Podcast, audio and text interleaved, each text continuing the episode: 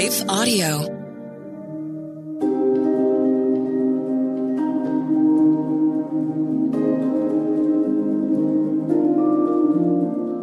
Hello. Thank you for listening to Your Daily Bible Verse, the podcast that examines one verse each day to learn more about God and His will for our lives. I'm your host, Kyle Norman. After this brief word from one of our sponsors, we will read today's Bible verse.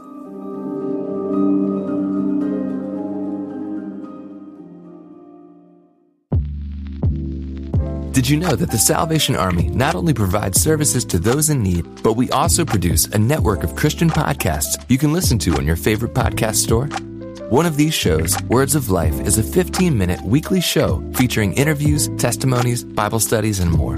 In April, we'll once again hear from author and pastor Natalie Runyon. She has created a new six-week discipleship course for women to talk about community, women in leadership, accountability, and more.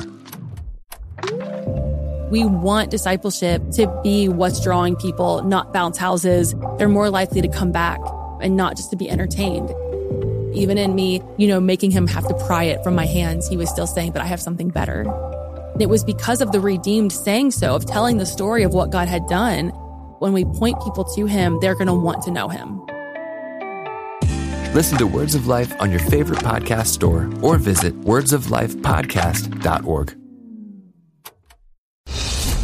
Well, good day to you. It's Joel with the King Country, dropping in to let you know that our brand new film, Unsung Hero, is in theaters now. It's Luke here. We've teamed up with the creators of Jesus Revolution to bring you this adventure of a lifetime. It's a powerful, true story about a family uniting, growing in their faith, and facing the impossible together.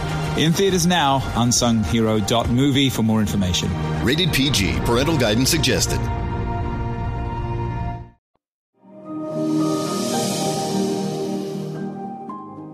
We all struggle in our faith from time to time. Psalm twenty-three speaks of the valley of darkness, and ancient writers often wrote about the dark night of the soul. Life zigs when we want it to zag. And despite our best efforts, we sometimes find ourselves struggling in our faith. But just because we feel spiritually discouraged, that doesn't mean that God has abandoned us or that we are somehow failing in our life with God. If you need to be encouraged in your Christian walk, I invite you to join me at rev kyle norman dot c a. Be reminded of the grace, hope, and love that we have in Christ Jesus.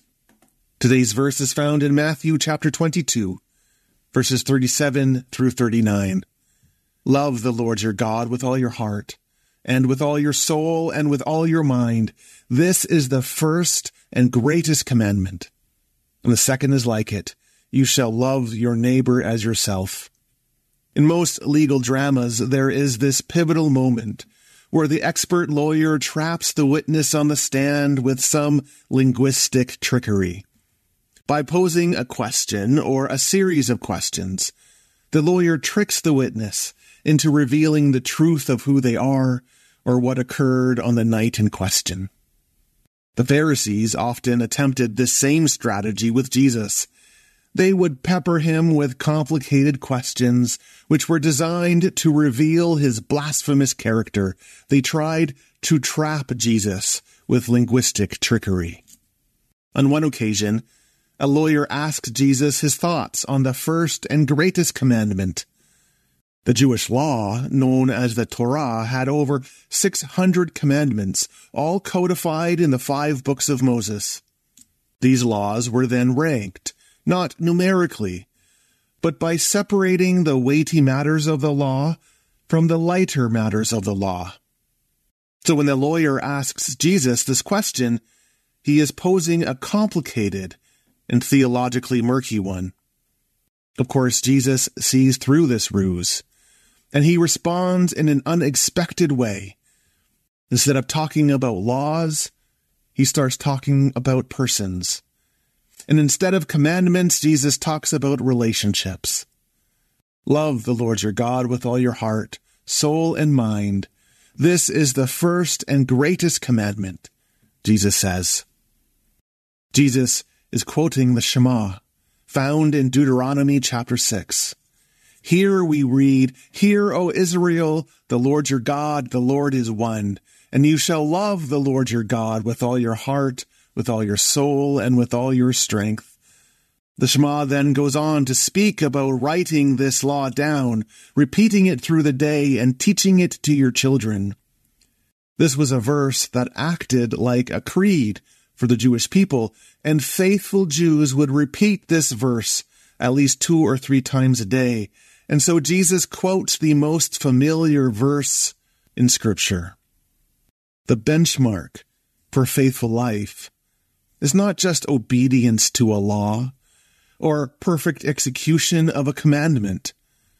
Living faithfully, first and foremost, is about our love of God.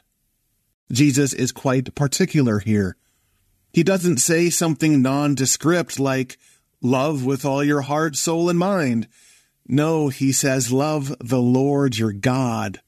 Love Yahweh with your heart, with all your emotions, all your will, and all your passions and desires.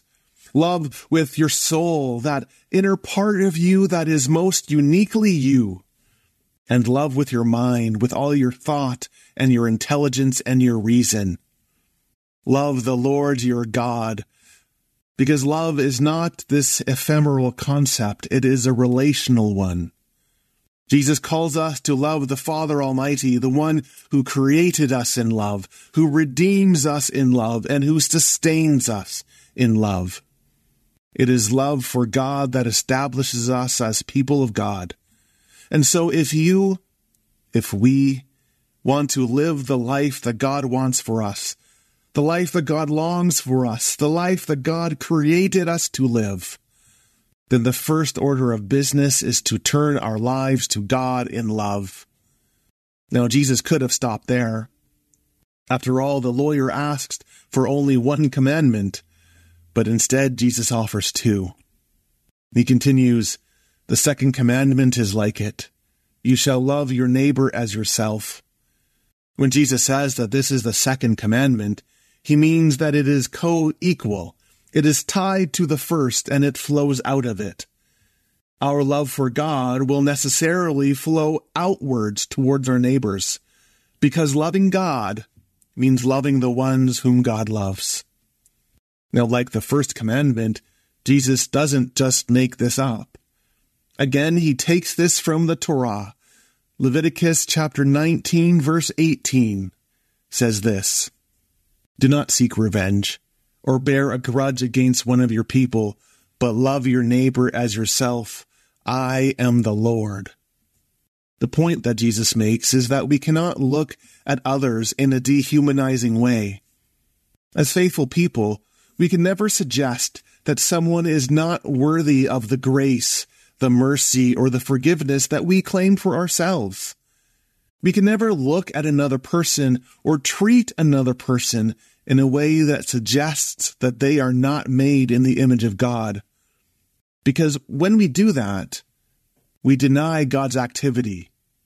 We place ourselves in the position of God, which is the worst form of idolatry. To step away from loving our neighbor is to abdicate our love for God. How is faithful love worked out in your life?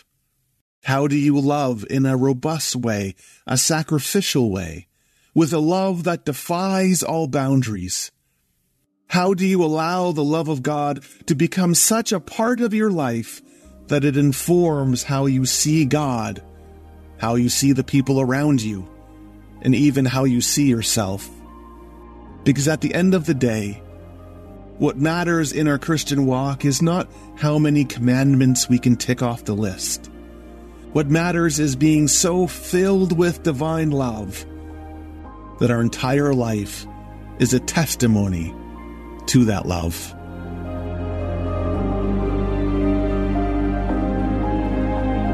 Your Daily Bible Verse is a production of Life Audio and Salem Media. If you liked what you heard today, please take a second to rate and review this podcast in your favorite podcast app so that more listeners like you can find the show. For more faith-filled, inspirational podcasts, visit us at life audio dot com.